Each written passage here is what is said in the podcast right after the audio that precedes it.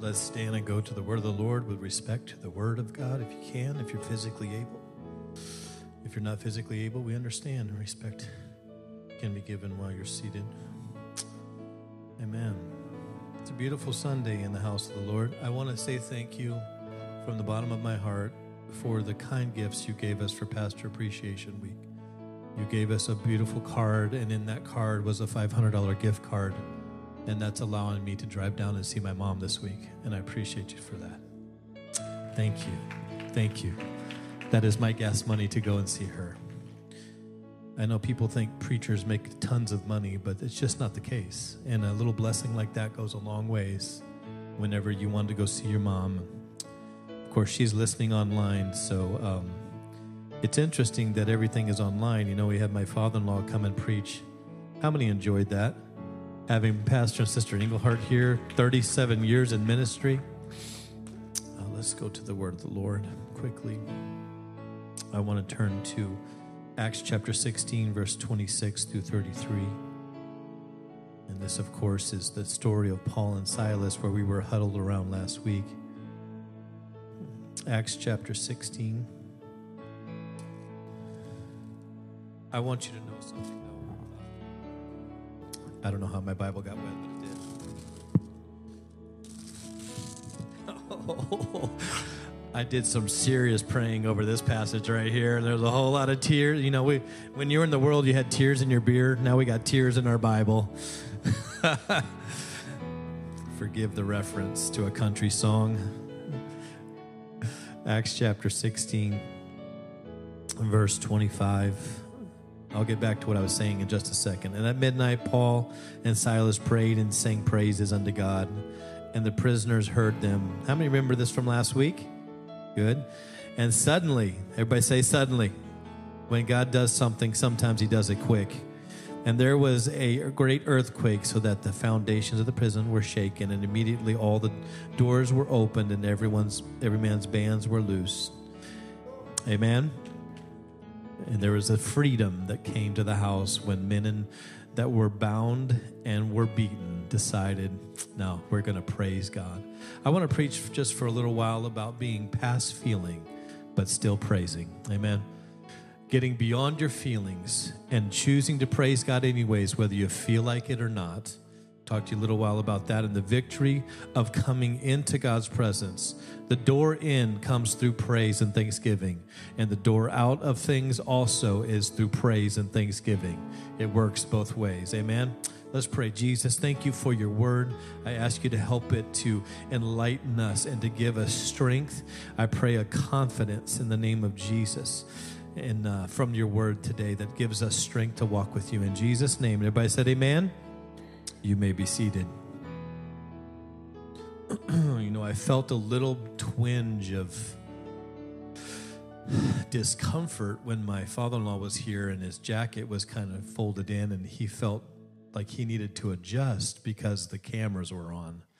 And I want you to know that if you're watching us online, we're so grateful you can join us. But understand, we don't publish this online. And hear me in here. We don't put this online because we think that we are so good and we are so put together and our, our, our everything's in its right place. We put this online because the gospel has the power to change somebody's life and the word does not return void. And that's the only reason why we have it online. If it ever becomes a greater risk or a greater problem for us. And if we ever think that we need to stand here and look professional and polished and all our words need to be in the exact right place, and Pastor needs to make sure he uses all the right punctuation in his sentence and everything is so polished, I'll tell you, if we get to that point because those cameras are on, I will turn those cameras off and we'll go back to having Holy Ghost revivals and we'll go back to having tent like meetings. If we need the move of God, we might even get a tambourine. Well, maybe not that. Maybe not a tambourine. No, we're not going to do that. but I can tell you this it is not about those cameras. We only come to you not because we think we're the greatest. And I used to, when I was younger, I used to have a problem with that because, you know, YouTube came online and people were going, I'm literally, you can in 30 seconds be in your car and watch a, a, a communicator of the Word of God that is fantastic at systematic use and, you know, exegeting the Word of God. That's a big word. Is it after min? It's almost afternoon. I can't use exegete until afternoon, okay? It's too big of a word for the morning. But I always felt like, man, I, I, that's that that makes me feel a little uncomfortable. But then I realized that every city needs to have a prophet. Amen. Every city needs to have someone who gets on their knees and prays their way to the pulpit. Every city needs to have a burden over a man of God. Every city needs to have a burden over a people of God. And if we don't get that burden, we don't have anything to meet for. If we don't understand that we are here to spread the gospel of Jesus Christ, if we're here to do something that's beyond our feelings, if we're here not to just talk about the Word of God, but to live it, if we don't understand that we're here not to just look good, but to be good under the grace and power of Almighty God. If we don't understand that our praise opens the doors for prisoners that know nothing about Jesus, but when they come online and when they come in this house, they feel the power and the blessing of God. Our preachers better be fighting bees. Our preachers better be on power, on, on, on, uh, I don't know. I lost my train of thought. It's a problem when you read your notes and you're preaching at the same time. I'm a one track minded preacher. What I was trying to say is the quote from Abraham Lincoln that he wants his preacher to look like he's fighting bees when he's up there. But you have to understand the passion that I preach with is not because I want to present it in a, in a louder fashion. This is not a volume thing. This is a purpose thing. That there is so much need in our world for people to find Jesus. There's so much need for those suicidal to step back out of their darkness into his marvelous light. There's so much need for young people to understand that if you taste and see of the world, it'll only give you destruction. But if you taste and see of the Lord, you'll find satisfaction. There's so much need in our world for us to say no to the things of this world and yes to the things of God.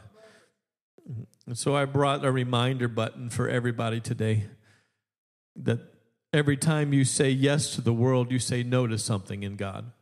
And every time you say no to the world, you say yes to something in the Lord. And it's, it's evident throughout everything in life. When you say yes to too busy of a schedule, you say no to your family life. It's not because you have a bad heart. It's not because you're intending to be malicious in any way, shape, or form, or that you're saying yes to anger and therefore it damages relationships in your home. You're, you're not necessarily intending to use that, but anger doesn't work righteousness, scripture says. And so we know we have to learn to handle all of these different emotions and put them into Christ Jesus and see how He'd have us handle it. And the one thing we see in this passage of scripture is they didn't get angry, they didn't didn't get upset. They just said, you know what? I can't control where I am, but I know who controls all things. So I'm going to praise the one who controls all things. They're no to dealing with their own feelings. They're no to putting themselves first. They're no to saying, we know who we are and our identity on this earth. They're, they're, I'm a Roman citizen, we talked about last week. Paul could have played the Roman citizen card early on, and they would have never ended up in the prison. They would have never had their back striped to the point that they needed to have them washed when they took the, the prisoner to be baptized. We understand all of that. But he said no to all that to get what God could give him. And the jailhouse will only shake if we say no to ourselves and say yes to what God can do. That is the only way prisoners get loosed is if we place ourselves aside. I need you to sit today to take away one thing from this message that you say no to your emotions and say yes to God's truth more than you live on your emotions. You have to hit the no button. This is my last word. No! That's my youth pastor coming out. You need to become a professional at. No!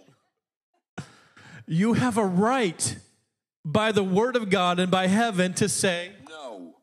Did you know that? You can say no. If it hinders your spiritual walk, N O. just say no.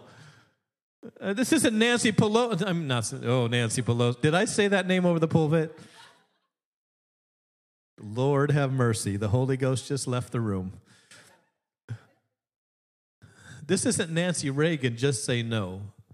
God literally said, You can have what your emotions will bring you if you live your life running on your emotions. Or you can have what I've promised you if you live on the promises of God.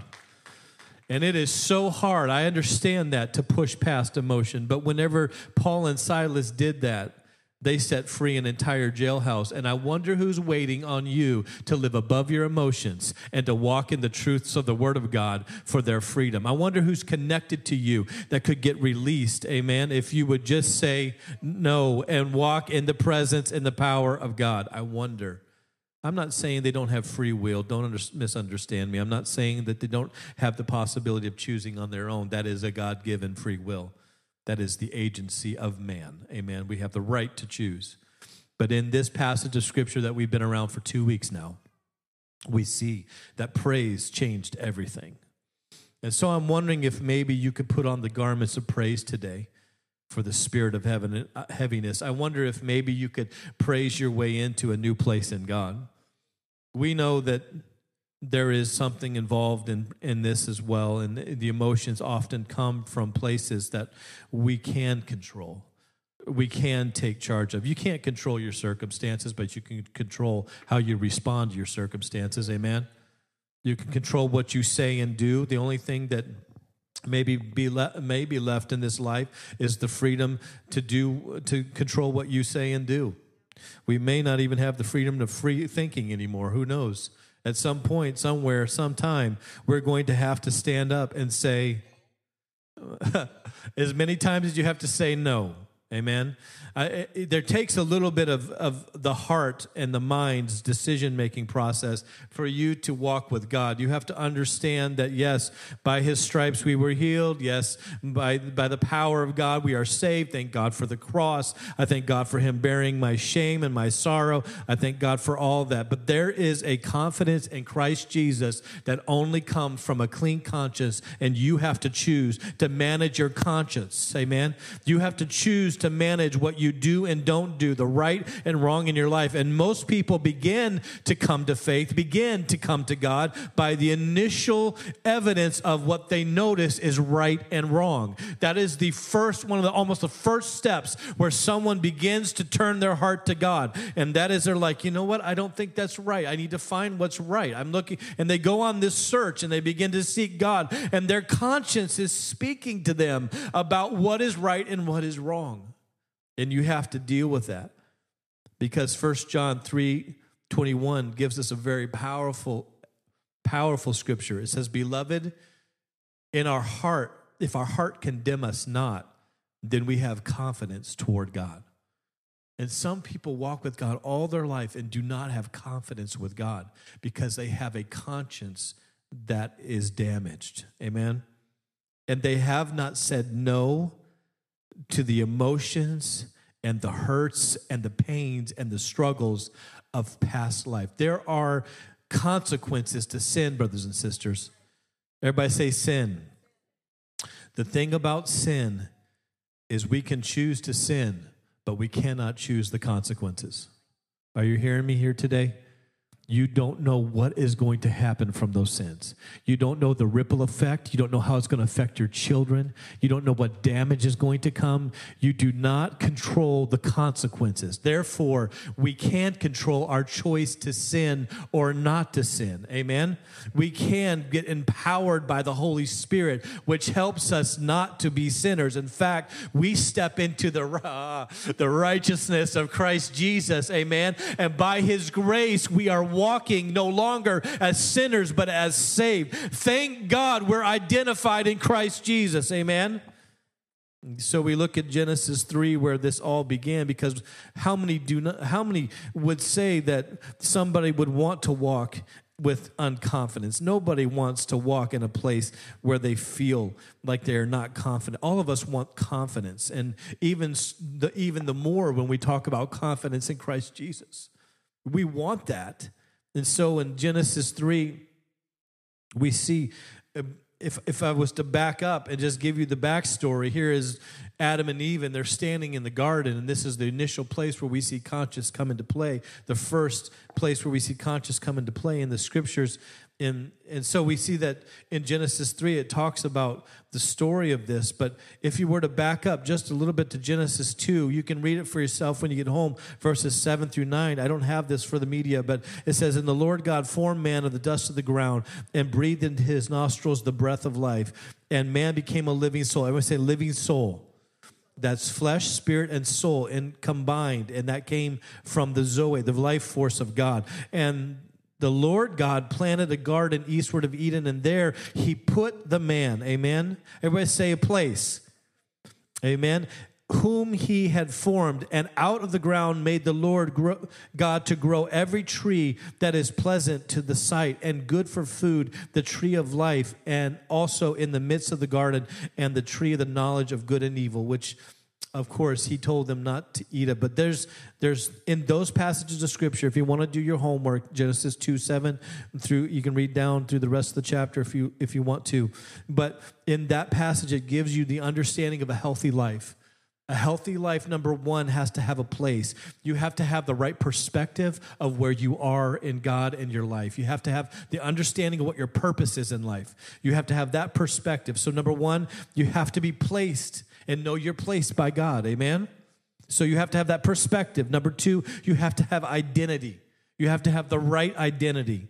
And number three, you have to have provision. You have to know that God is providing for you. So, perspective, identity in Christ, and provision from God, because He provided for them. Out of the ground grew everything. And so, we also find that the fourth thing is we have to have parameters. You have to eat of, you cannot eat of the garden of the tree of the knowledge of good and evil. You can have all of these other beautiful things, but there is one parameter. We as human beings, we need perspective, we need identity, we need provision, and we need parameters to have a healthy life. And you need that for your mind. You need parameters for your mind. You need to be able to take the things that are objective consequences of your sin and put them under the blood of Jesus Christ. And you need to take the things that are subjective consequences of sin that came from your parents, came from the shame or the guilt that was given to you, and you need to say, and put them under the blood of Jesus Christ as well. Amen.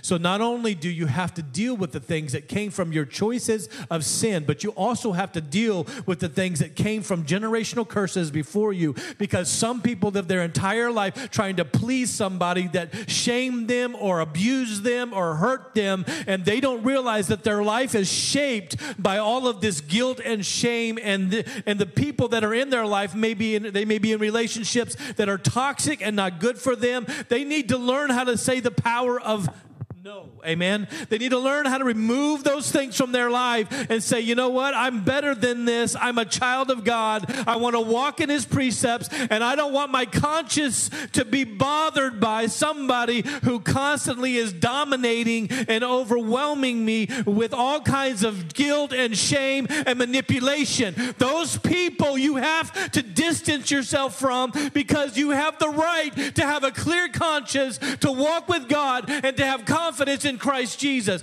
And you will not gain the confidence you need in Christ Jesus if you have toxic relationships in your life. You need to learn the power of no. I wanted to title this message The Power of No, but I decided not to because I don't want that to be all the focus. I don't want it just to be about those that have struggled with abuse and have had that laid onto them and they have subjective guilt and shame. Objective is things you do, subjective is things others have done that have been laid onto your life. I want you to know you've got to walk out of that stuff. You've got to get out of it. And the only way you're going to get out of that prison is if you praise your way out. The only way you're going to get out of those chains is if you praise your way out. The only way you're going to get out of those bonds and those stocks is if you pray your way out, and God will release those prisons of your mind.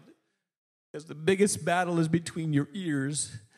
And when you get your conscience set free, when you understand that it's your faith in Christ Jesus and is walking through the waters of baptism and it's being filled with the Holy Ghost, which is evidenced by speaking in tongues, which is a sign to the unbeliever, brothers and sisters. And I don't know if you've had the experience or not, but if you've ever been in a place where you doubted your salvation, if you've ever been in a place where you slipped up and you wondered, Am I even still a child of God? That book may say that speaking in tongues was for the unbeliever, but what happens if you, the saved folk, have a moment of unbelief? Go ahead and praise God. Go ahead and speak in that heavenly language. And it reminds you that I'm filled with the Spirit of God, that I'm walking with a holy God, that that gift is the answer of a clear conscience toward God.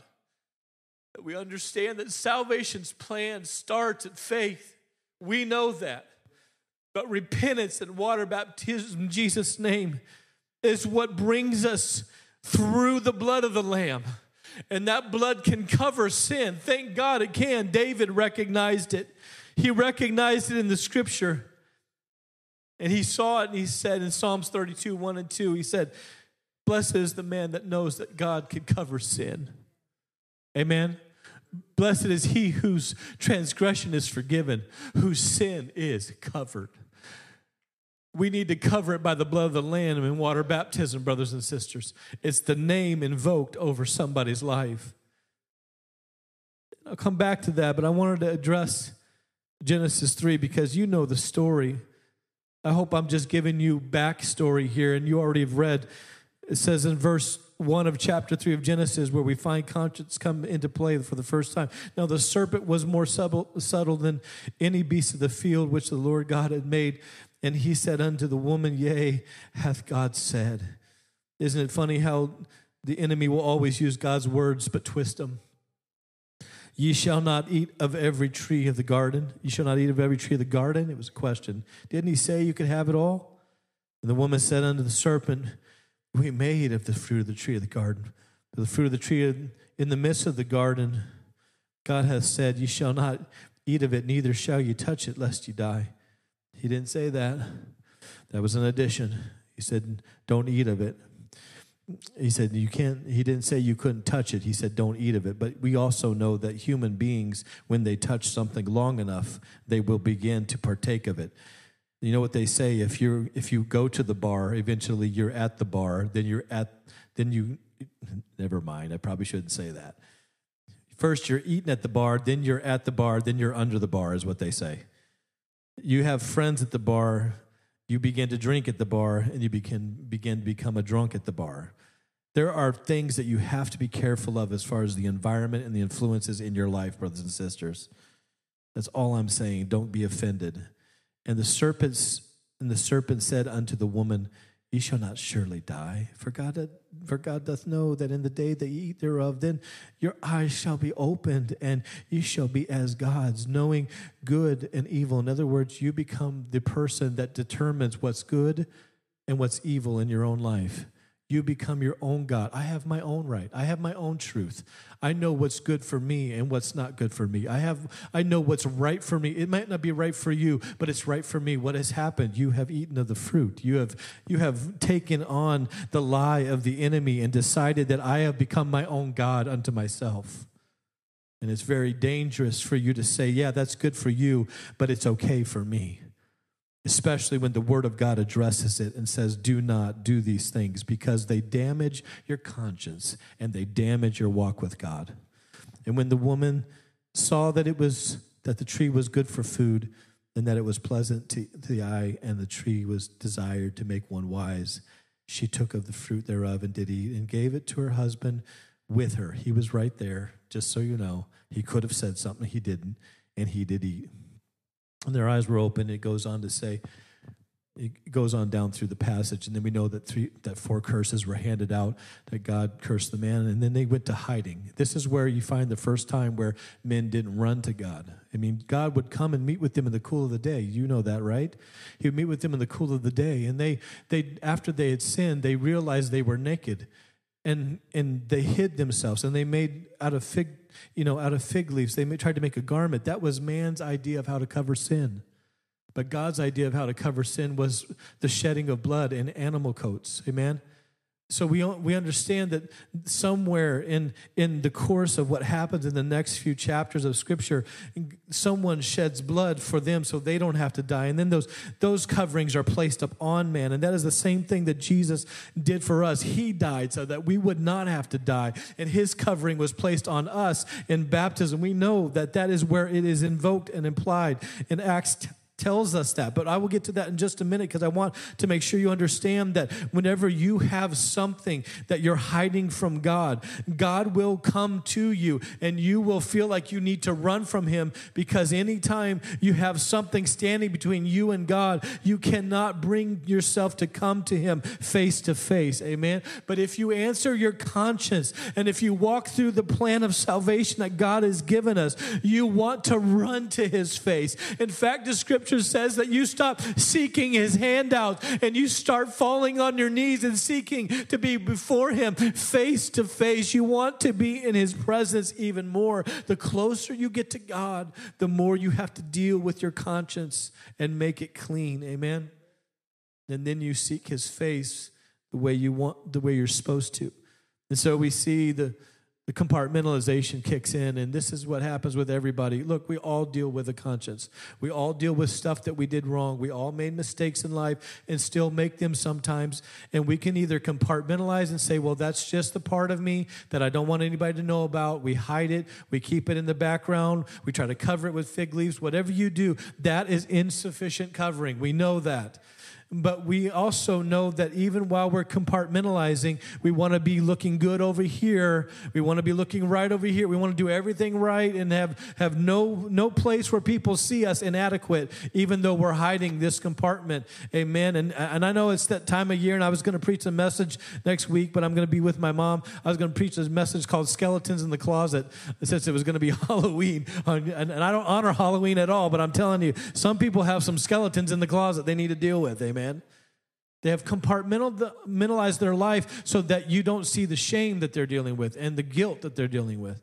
And we're supposed to take those things to the cross because that's where they were handled. And I'll deal with that in just a second. I'm hurrying as fast as I can, but you see that they go into the shame of hiding and we have always hid ourselves from God until we find out that He wants us, He loves us, He loves us even in our sin. He wants to wrap a coat around us when we run home to Him and say, This is still my son. He still has my identity. I'm still going to make provision for him, kill the fatted calf. I'm still going to call him mine, put the ring on his finger that says He's my son. I still give him identity. And God changes our perspective from the places that we've been hiding things and says, That can be put under the blood. No, we don't take it lightly. No, we don't abuse grace, but those things are supposed to be put under the blood of the Lamb of Jesus Christ. And you're supposed to stand back up and take a mindset that I'm a child of God and I have identity in Christ Jesus and I have a perspective that's changed and I have provision in the blood and the cross of Jesus Christ and I have a place in His church and I want to walk with God and seek His face and I can do that with a clear conscience, even though I've made mistakes. How many have known that to be true in your walk with God? You have to say no to guilt. You have to say no to shame. You have to put it under the blood of the Lamb.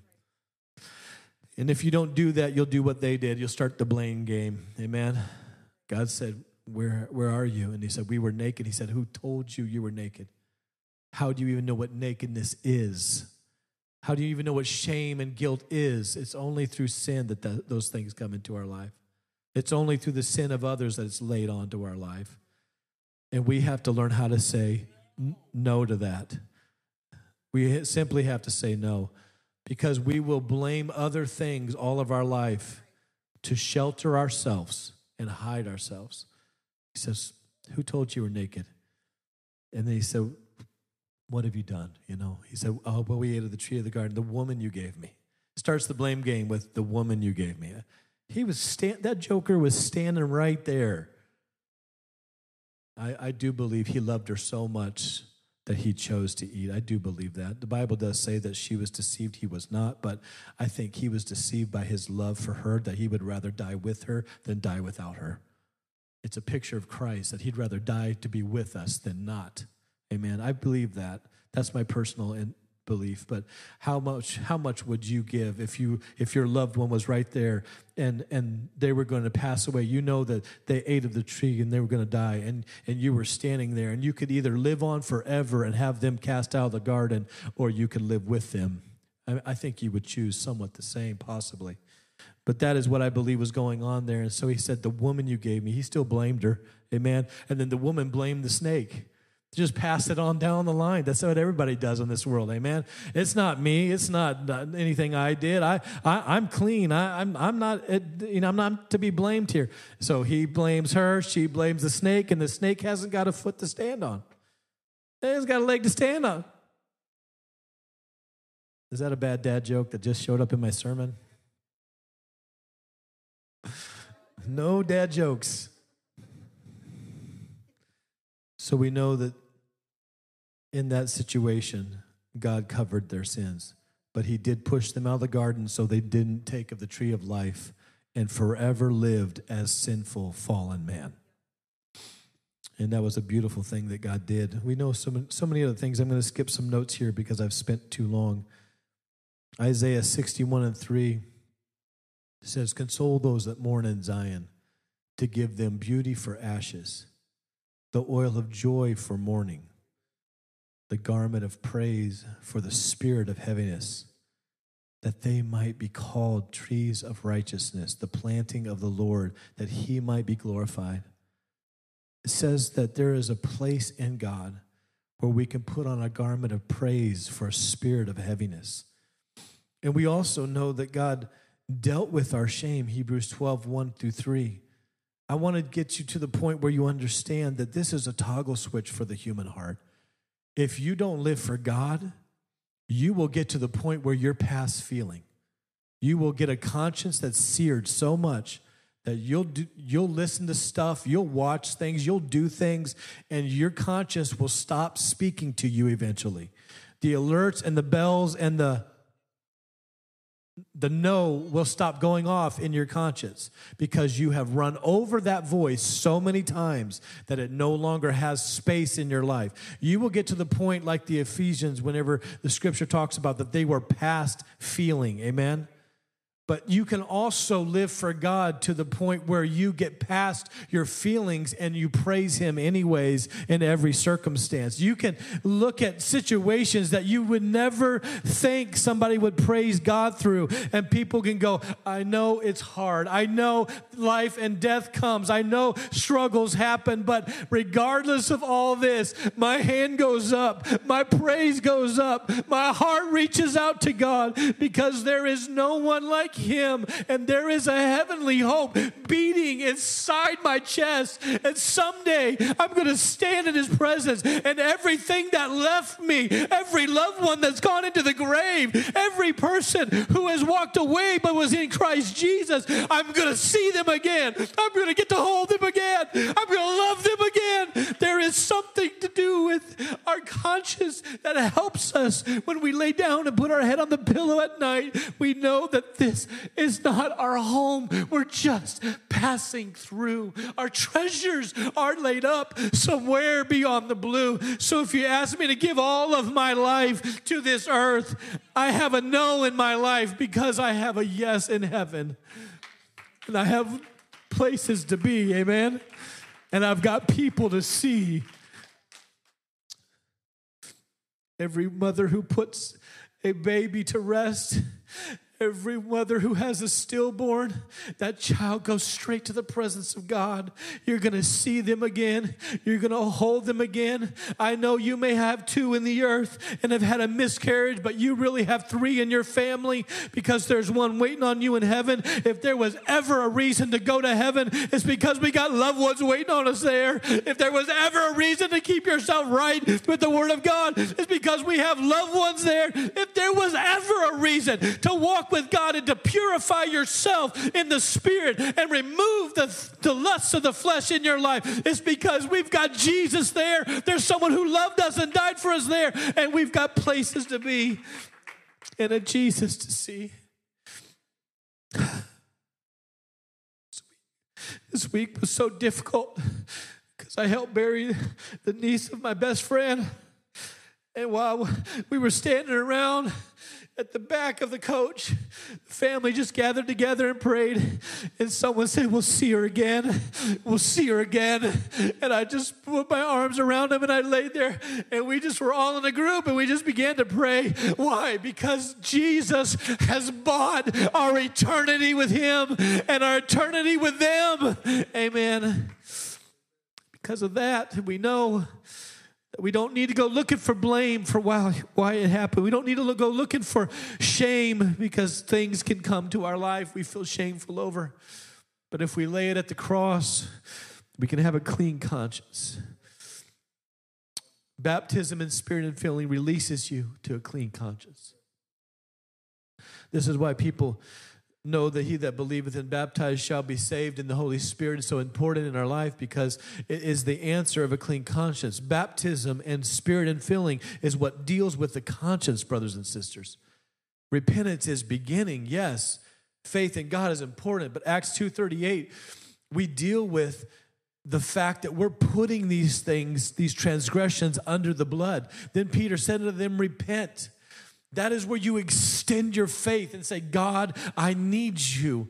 I need you because I can't get out of this. This is a prison that I'm locked in. And sometimes I've seen it so many times that people get out of their situation by praising their way out. Amen. They extend their faith and they say, Lord, I'm sorry. And God fills them with the Holy Ghost so beautifully. And be baptized, every one of you, in the name of Jesus Christ. For what? For the remission of sins. It's taking that compartment that you're ashamed of, that you don't let anybody see, and it's putting it under the blood of, Jesus Christ for the remission of those sins. And it releases your conscience, releases that nagging voice that says, But you know who you are. Whenever the enemy comes to condemn you for that, just tell him no. When he reminds you of your past, remind him of his future. You heard that one, right? It's for the remission of sins, and ye shall receive the gift of the Holy Ghost. And First Peter 3 and 21 anchors this all together. The like figure unto even baptism also doth now save us. It's a saving work, brothers and sisters. It's saving your mind from a consciousness that accuses you not the putting away of the filth of the flesh. He said, You're not taking a bath when you get into the baptistry. You're not cleaning up, spraying axe spray, going off to work. No, dear Lord. Did axe spray just get in my sermon? We're going to have to do some editing, Brother Nate. it is not a bath, it's not cleaning up your flesh, it's cleaning up your spirit, and it's releasing your conscience. Amen?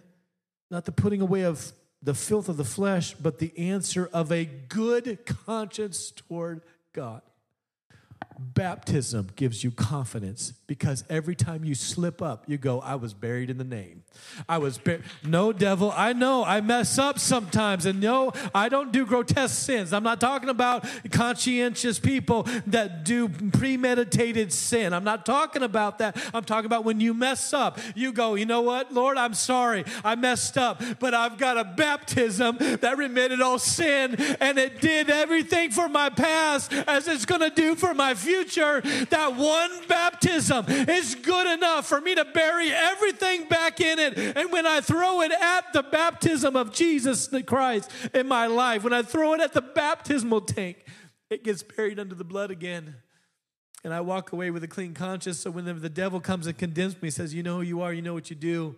I said, No, no. I, I am not identified by what I do. I'm identified by who he says I am in him. You cannot make my conscience condemn me, devil, because I've been buried in the name. That's what baptism is for. It's the answer of a clear conscience toward God. By the resurrection, wait a minute. Uh oh, he's applying resurrection as well. We just got through baptism that doth now save us because it helps our conscience, and now he's going to stick in infilling of the Holy Ghost on top of it. Oh, thank you, Peter. Thank you so much for identifying for us what Acts 2:38 means. It's not only the faith in Christ Jesus, but it's the burial in the name of Jesus and it's the infilling of the Holy Ghost that gives us confidence in the name of the Lord for us to walk in power and might and not be sinners but be saved individuals. Amen. Somebody, somebody give him a praise in this house gets us past our feelings and into praising Him. Let's stand together if you can stand. I understand we have folks that are, have reasons that they can't stand in their body. God can move even in the worst situations, even when the greatest mess. I, I've had people come to the altar that were murderers, and you think, what what is God going to do with this? Did you know a lot of the Bible is written by murderers? Did you know that? Moses murdered somebody. Paul sent people off to be killed. Just so you know, there are people in here that had to say no to their conscience. They had to say no to their conscience that tried to tell them, you don't deserve to be where you are. None of us deserve the hand of grace on our life. It is by God that we are drawn, anyways. So thank God that we can live past feeling, amen? And we can praise Him. We can praise Him. Worship team's coming to help me. I think they're going to help me. Would you lift your hands and just praise God? Thank you, Lord, that the baptism, like figure of baptism, doth now save us. The, the, the thing that saves us is being buried with Christ in repentance, in baptism, repenting and dying to ourselves in repentance, being buried in baptism, which helps our conscience and being filled with the Holy Ghost or coming out in resurrection. Amen. These are the things that help us in our conscience. Somebody needs to get a power of no in their life. They need to walk away from some things that have been keeping them subjectively in shame. I'm going to open this altar and I want you to come down here. If you have a toxic relationship in your life, if you have something you're struggling with, if you have something that's putting any shame or any guilt in your life, you are not meant to live in that place. Come on, we're going to have a shaking take place and there's going to be some freedom in this house. I believe in the name of Jesus right now that you're going to release somebody from an addictive mother. You're going to release somebody from a, a controlling and angry father. You're going to release somebody from abuse in the name of Jesus. I believe it. I believe it right now in the name of Jesus. In the name of Jesus, I believe it. Come on, lift your hands and say no to that conscience. Say no to that, that guilt. Say no to that shame. It's covered by the blood of Jesus. If you have not been baptized in Jesus' name, we can cover that guilt and shame today. We can release you. We can release you to freedom. We can release you to a praise that is free from your feelings, that you can get past your feelings and still be praising Him. Amen, amen, amen. I will sing unto the Lord, for he is worthy to be praised. Come on, if you know He can release you, I will sing unto Put a praise on your lips. Put a praise in your hands. let's praise Him together. You were holy, righteous, You are righteous. You are victorious. you were mighty, you omnipotent. There is Come on, don't let your conscience bother you anymore. You're going to get better sleep tonight. You are gonna get a healthier body. You are victorious. You're gonna get a healthier you mind. If you just you praise Him, if you just There praise Him and say it's under the blood, I've I've been baptized in the name of. Jesus. You cannot hold me to those things, devil. God has released me Lord, for he by the power of His baptism and by the power of the Holy Ghost. I will sing We release somebody today. We release somebody today. To get past their feelings and to praise you anyways. Hallelujah. For he is worthy to be praised. I'm past it. It's gone. I'm over it. I'm over it. Because God got over it for